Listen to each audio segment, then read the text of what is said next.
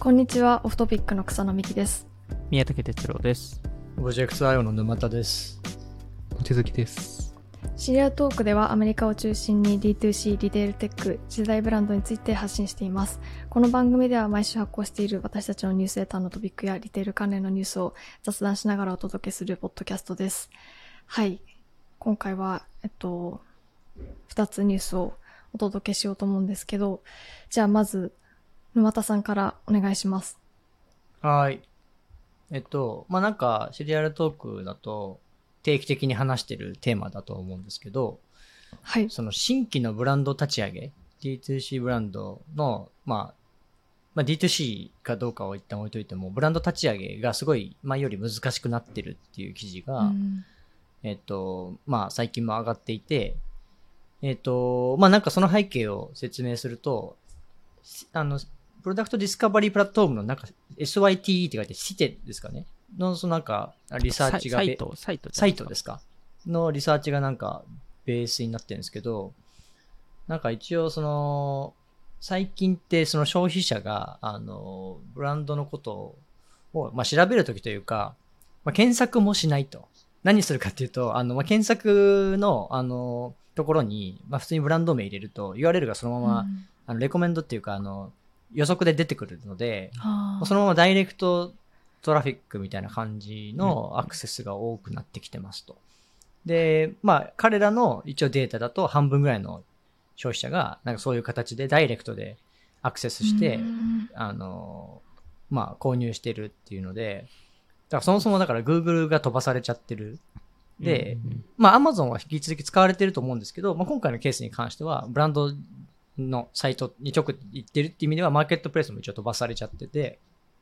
なんでその、ブランドとしてどうやって新規でリーチするかみたいなところが、まあ、難しくなってますよね。っていうところがまず、あの、入り口としては、あの、書いてあって、で、スマホからのそのトラフィックがほとんどなんで、やっぱりそのスマホ化することで、あの、1セッションあたりの PV とかも落ちたりとか、そのより discovery にかける時間が減ってたりとか、うんまあスマホってすごい notification 強いので、なんか SNS とかに、ブラウザでせっかく見てくれてたのに SNS に奪われちゃったりとか、なかなかその、前よりも、なんか、あの、デジタル上の、まあ、あの、コミュニケーションで新規獲得するっていうのがちょっと難しくなってきてますっていうのが前提として書いてあって、で、まあじゃあ、どうすればいいのみたいなところで、この記者さん、あの記者さんかなは、えっ、と、まあオフラインの話とかも書いてあるんですけど、なんかそのマルチチャンネル？あの、チャンネルを、まあ複数持ちましょう。で、多分その、多分あれですよね。アマゾンとかも、まあ今まで D2C ブランドやらなかったけど、ちゃんとその、うん。アマゾンの中で検索する人たちに対してリーチするためにも、そういう、うん。あの、モール出店もしましょうとか、あとオフラインもやりましょうとかっていうところが一個と、あとはクリアボイスって書いてるのは、なんか、多分ブランドとしてのその、よりミッションのところなのかなと思うんですけど、まあ個人的に例えば、なんですかね、まあマットハッピーとか例えばメンタルヘルスの改善を、まあコンセプトにしつつ、あの、アパレルをやってたりとか、まあもしくはなんか、あの、まあ、おオムソオムソムっていうブランドがあって、あの、アジア系の、その、簡単にアジア系の食、あの、料理が作れるスターターを売ってるんですけど、結構その、アメリカの中で見過ごされてきたアジアンコミュニティをターゲットにして、すごいそこから共感されてたりとか、なんかそういったことなのかなと。まあ、あとはなんか、これ前哲郎とも話した気がしますけど、あの、なんだかんだ製品は大事ですよ。うん製品クオリティ大事ですよね、と。それだけだとダメだけど、なんだかんだそこは、あの、やんなきゃねっていう話とか、まあ書いてあって、なんか個人的にその、あの、まあ良くも悪くも、その、ショピファイとか、まあなんか最、なんか Facebook とか、割となんかいろんなデジタル上のイノベーションがこの10年とかわーって起きて、なんかそこから、その、なんつうの、より大きなイノベーションってのはあんまりまだ起き起きてないのかなとは思っていて、まあ、ショピファイは良くも悪くも、あの、エンタープライズの会社しかやれなかったことを、彼らのエコシステムが低価格で 誰にもやれるようにして、民主化しちゃったので、あの、すごく便利だけど、まあ、誰でもやれるようになっちゃったところに、まあ、問題はあったりとか、なんかその、そういう意味で、えーと、デジタル以外のところ、いわゆるそのブランドをやるってなった時に、バリューチェーンってすごく長いじゃないですか。例えば製造してるところだったら、はい、素材の調達とか、その実際の製造とか、なんかその、まあオフラインとか、うん、なんかそのバリューチェーンの、まあ今までのイノベーションが集中しすぎてた、あの、そのデジタル以外の領域とかでも、しっかりなんかイノベーションをキャッチしていくのが割と大事なのかなっていうのは個人的に最近感じていて、あの、もちろんデジタル上のイノベーションって止まったわけじゃないんで、起き続けはするんですけど、なんか他の家庭、まあ事業領域のところもしっかりなんか見ていかないといけないんじゃないのっていうのを、はい、改めて感じたっていう内容なんですけど。まあそれこそその商品を作るための素材だったり。そうですね。そういうところとか、うん、まあ、あの、配送とか、路地、路地回りとか、うん、まあ、そこのインフラ系の話とかも含まれるっていうところですかね。そうですね。なんか、ね、アメリカのいろんな調達のニュースとか見てると、あ、こういう領域までとうとう来たかみたいなのが、うん、なんかやっぱ、どんどんどんどんあるので。うん。うん。山田さんは、そのバリューチェーンの中で、どの分野のイノベーションに期待してるとかあるんですか？うん、まあ多分全部やんなきゃいけないんだろうなとは思っていて、でもやっぱ最近だとそれこそその素材、うん、あの素材のところとかは、あの、まあ我々もそうですし、結構その、もういろんな会社がなんか新しい素材をやっぱ作ってるニュースを日々目にするので、めちゃくちゃ面白いなと思いますし、いや素材もさ、あの、レザーの話もありますけど、なんかダイヤモンドとかもあるし、なんか、そこも面白いですし、まあ、あとやっぱその、売った後のものの動き方、いわゆるアップサイクルな取り組みをやるスタートアップもすごく増えてますし、うん、まあ、トローブの話もそうですけど、なんかその、そうですね、結構全領域面白くて、あの、製造のところもなんか、なんか出てこないかなってすごく今期待しているところで、はい。製造領域どういうものが出てくるんですかね？あの、多分なんかあれですよね。ハードウェアとかの製造だったら、割となんか自動化しやすいのかなと思うので、はい、なんかしらありそうな気は。まあでも、それこそ、アンスパン的な、ああ、そうですね。デニムの製造を、考え直して、それでよりそのサステイナブルな形で、えっと、まあ、いわゆるその廃棄物をデータ削減した形でデニムを作れるとか、まあ、た、例えばそういう話とかですよね。そういうのとか。いや、カバンとかも含めてなんですけど、うん、そうですね。なんかあのね、なんだっけミ、ミソロボティクスっていうあの、なんかファーストフードを作るロボットみたいなのとか、めっちゃ面白そうみたいな。名前がいいです、ね、日本人がやってるわけじゃないんですけど、アメリカのスタートアップで。ですね。ハンバーガー焼いてくれるんですよ。ポテト揚げたりとか。味噌関係ない。味噌じゃないんですよ、ね。味噌じゃないんですよ。味噌何なのみたいな感じなんですけど。とか。まあでも、なんか、沼津さんが言ったように、その Shopify ってその、いわゆる簡単に EC ショップを立ち上げるとか、そこの決済を簡単にするとか、そこに関連するマーケティングをうまく、より簡単にするとか、そこの、その店舗を立ち上げ、いわゆる新しく EC ショップを作るっていう、えー、作って運営するっていう概念、えー、のイノベーションは今まで起きてたんですけど、あの、それ以外の領域、そこはそのバックエンドのところもそうですし、あとはその、もうちょっとフロントエンドですと、その、 acquisition、そのユーザー獲得の領域も結局その今までアービトラージを使ってただけなので、いわゆる Facebook、インスタグラム、Google の、えっと、広告が、あの、まあ、単価が安かったから、えっと、そこを、えやってたんですけど、まあ、Shopify のイノベーションによって民主化して競争が激しくなったっていうところだと思うので、まあ、そこに対して、えー、新しいそのユーザー獲得のイノベーションっていうのも今後必要になってくるんだろうなっていうところですね。うんうんうん。なんか、それで、数千億のブランドはちょっと生まれなくなるんじゃないかみたいなことはまた書かれてました。そのどんどん、どんどん細分化されて、300億円ぐらいのブランドを目指した方がいいんじゃないかみたい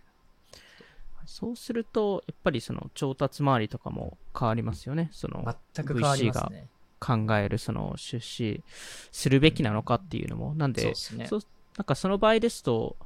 なんか逆にちょっといいことかもしれないなと思うのが、その VC が入ることによって、もちろんその資金をもらって、それでいろんな新しいことできるんですけど、同時に、そのスピードアップしないといけない。その成長をなんか無理やりにでも、あの、上げないといけないっていうところって、そのブランドにとってどれだけ本当にいいんだろうっていうところはやっぱりあるんですよね。その、やっぱ長期的にブランドって作られるものなので、そこに対してその VC ってどこまで必要なあの存在なんだろうっていうのは、えっと、あると思うので、ただもちろんその必要となる存在ではあると思うんですけど、そこの調達額だでしたり、うんうんそのエグジットの期待値っていうところを多分 VC がかん考え直さないといけないっていうところですね。まあ、バリエーションも含めてね。そうですね。はい。じゃあ、次に行きますか。じゃあ、宮武さん、お願いします。はい。えっと、僕の方は記事ではなくて、えっと、はい TikTok、えーのあるユーザーが投稿した動画で、えっと、まあ、今回その、多分概要欄に載ってるリンクは、まあただ一例でしかなくて、最近 TikTok でこの、このようなことを言うユーザーが増えてるなって思っているんですけど、えー実際に何をその TikTok での動画の中で言ってるかというと、えーターゲットってその、えーターゲットっていうお店ブあのブランドがあるんですけど、えっと、そこがあの Z 世代の中ですと結構イケてるお店、えーっていう感じになっていてで逆にウォルマートってそこまでイケてなくて、でさらにイケてないのが K マートっていう、まあ、なんとなくな、えーポジショニングがあるんですけど最近ターゲットがウォルマート化してきていてウォルマートが K マート化してい、えーいってるので、えー次のターゲットを探しましょうと、えーいう人の声が、えっと、かなり増えていて、えーで、えっと、まあ、あの、じゃあなんでターゲットがそういうふうに見られてるのかとか、あとはまあ次のターゲットでどこだろうっていう話をちょっとしたかったっていうところですね。ターゲットはどうしていけてるという認識になってるんですか？えっと、なんか商品セレクションもそうですし、ああ、の、お店の雰囲気、広さ、えー 誰がいるのか、どういうブランドが置いてあるのか、あのあとか、あの、もろもろの、あの、まあ、Z 世代の中で言うとバイブスがいけてるっていう、えーうん話ですね。日本で言うと、どどういうところなんだろうね。日本で言うとあどこになるんですかね。ななんかう、期待値は、まあちょっと言い過ぎかもしれないですけど、無無地みたいな、何でも揃う感じうん。で、うんなんか、各セレクションごとに結構いい感じのものがあるみたいな期待値はあって、うんで、それになんかスーパーくっついてるじゃないですうんか、必ず。はい。グロッサリーが。なんで、うん。日本だと似たようなのあんまないんですけど。あとカフェとかも結構ついて、うんえーたりしますし、ああの、まず、よくスター、スターバックスとかついてたりするんですけど、あの、あへと結構誕生日をターゲットでやる子供も多くて、本当っすか、そうなんですよ。で、ターゲットの、あの、えー。従業員のユニフォーム着て、で、えー。そこで、ターターゲットで買い物、買い物しながら友達と一緒にパーティーするみたいな。えそこまで、すごいね。そこまで鉄道の誕生日、ターゲット。トでお祝いしようタよ。ーゲットにします。アメリカで。アメリカにわざわざ行って、行って。ちょっとでも光景見てみたいですね。ちょっとその、どんな感じでやってるのか。確かに。まあ、それぐらい行けてる場所なんだね。うんうんでもなんか、なんか、子供たちも好きな場所ですし、まあ、その、そういうおもちゃとかも、うんその、まあ、電気し、あの、製品とかもいろんなものが置いてあるっていうのもあるんで。確かに。おもちゃあるもんね。うんうん。そうですね。うんうんうんなんでまあ、うまくそれを全部組み合わせてるっていうところがターゲットなんですけど、まあ、直近、その、いけてないって言われてる理由が、まあ、なんか、明確ではないんですけど、おそらく、そもそもターゲットって、その、今、在庫の課題をいろいろ抱えていて、まあ、過去にもちょっと話したと思うんですけど、今、ちょっとオーバーストックしていますと、な過剰在庫があって、で、とで、えっと、逆に、えっと、そのアパレル系とかですと過剰在庫になっていて、コスメ、ビューティー系ですと、えっと、在庫が足りなくて、うん。で、えっと、それによってなんか、いけてない服が置いてあるとか、なんかちょっと、ちょっとシーズン前のも、なんかし、うん。なんか前のシーズンのものが置いてあったりとか多分そこら辺の雰囲気で、えージャッジされてるのかなっていうのが印象です。売れてるものは足りなくて、売れ残ったものがどんどん、そうです、そうです、そうです。で、それって結局、その、ターゲットとしても、その、その需要予測をしなしなければいけなかったので、そこでオーダーしすぎたっていう、えーうん。ところが、多分そ、そもそも課題にあったっていうところですね。うん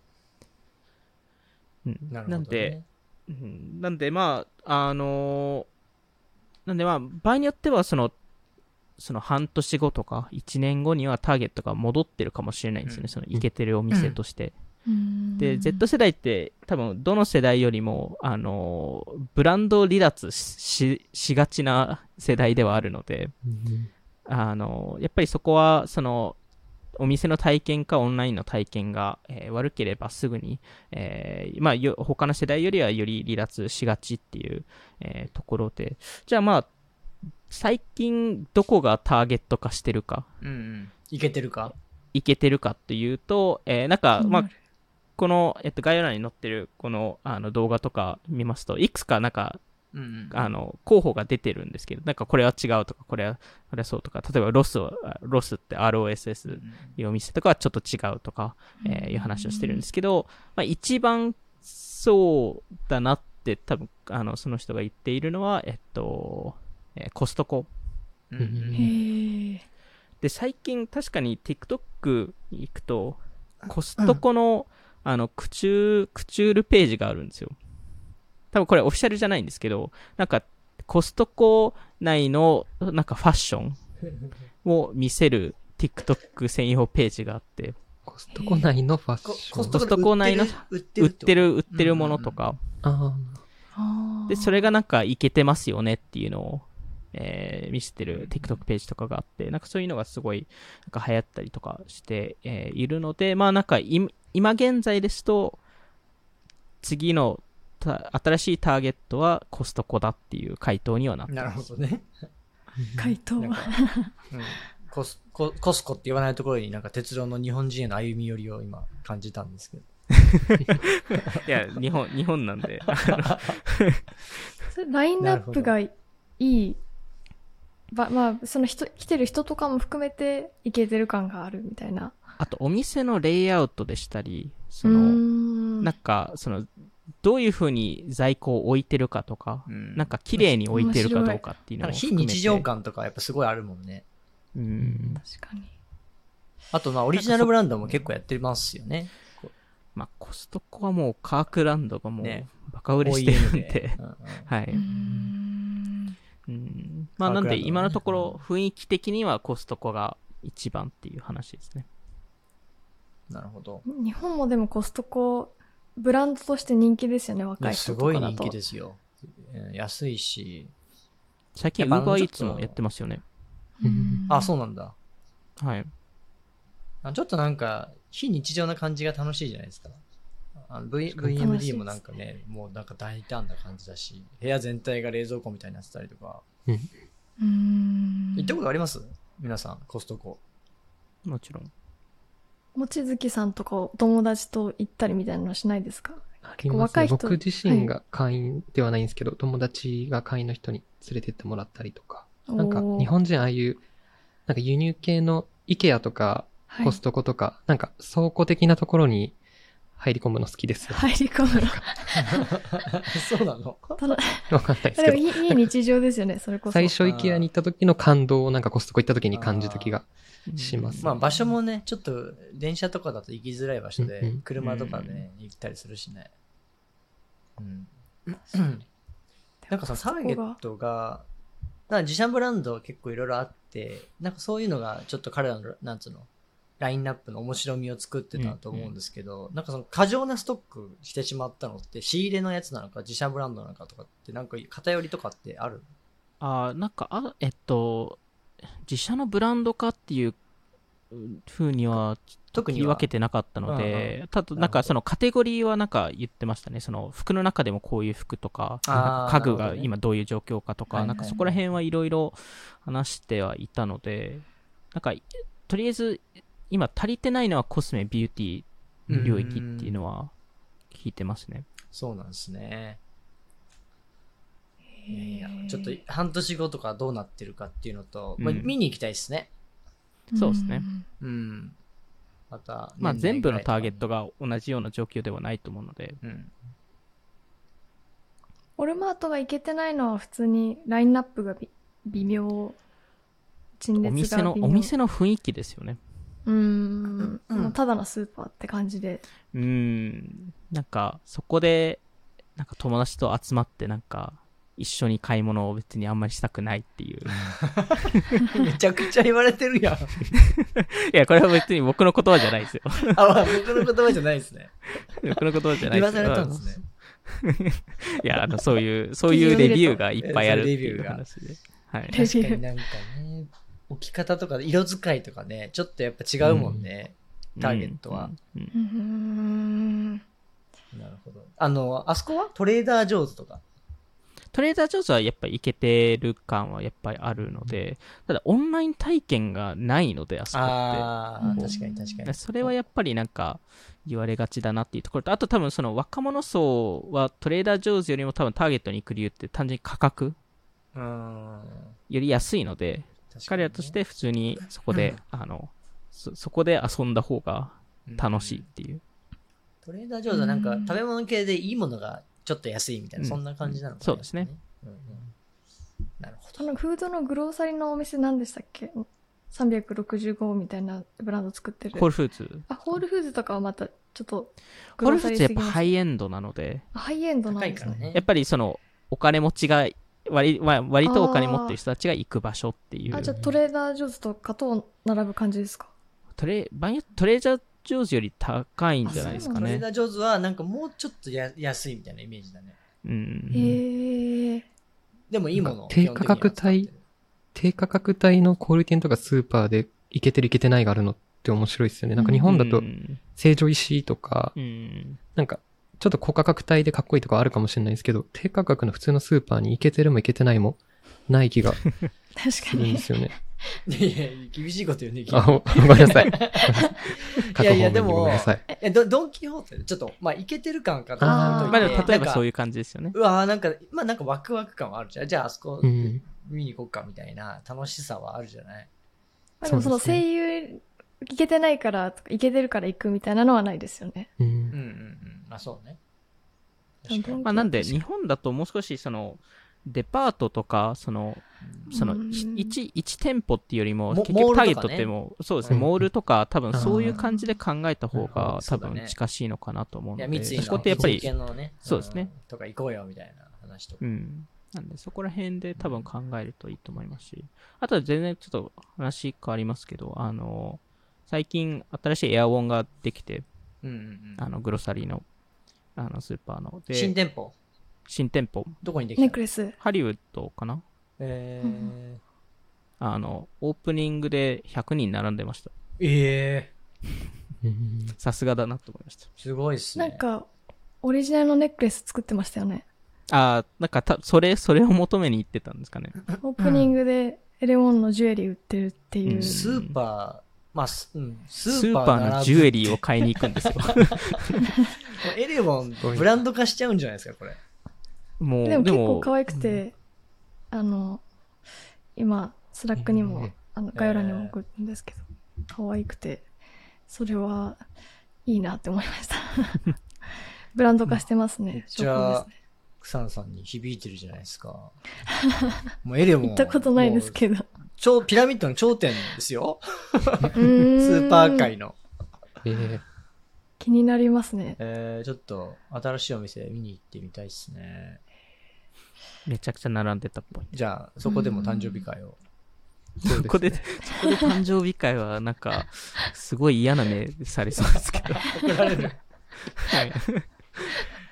あと、高いですよ。誕生日会そうっすね。ケーキとか誕生日会すごい値段面白いですね。はい。スーパーでするっていう。はい。じゃあ、そんな感じで今回は終わらせたいと思います。今回も聞いていただきありがとうございました。えっと、ニュースレターでもノートでもあの更新しているので、ぜひ概要欄から購読チェックしてみてください。